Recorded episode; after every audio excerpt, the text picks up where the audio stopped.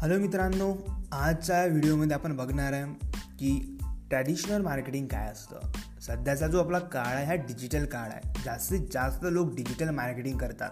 But traditional marketing काय असतं हे पण तुम्हाला जाणून घेणे गरजेचं आहे.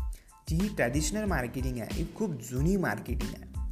आता ट्रॅडिशनल मार्केटिंग म्हणजे की ट्रॅडिशनल वेद्वारे केली जाणारी मार्केटिंग म्हणजे ट्रॅडिशनल मार्केटिंग आता ट्रॅडिशनल वे कोणकोणते आहे जसं की टेलिव्हिजन झालं न्यूजपेपर झालं रेडिओ झालं तुम्ही न्यूजपेपरमध्ये ॲड बघत असाल. न्यूजपेपरमध्ये बाईकची ॲड दाखवतात कारची ॲड दाखवतात मोबाईलचं ॲड दाखवतात.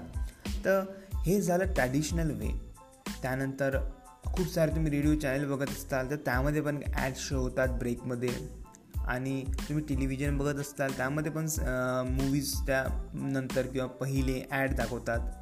हे सर्व जो वे आहे ना या सर्वांना म्हणतात ट्रॅडिशनल मार्केटिंग जी आजच्या काळात खूप कमी झालेली आहे. कारण कोण? जास्तीत जास्त लोक आजकाल डिजिटल मार्केटिंगकडे वळत आहे.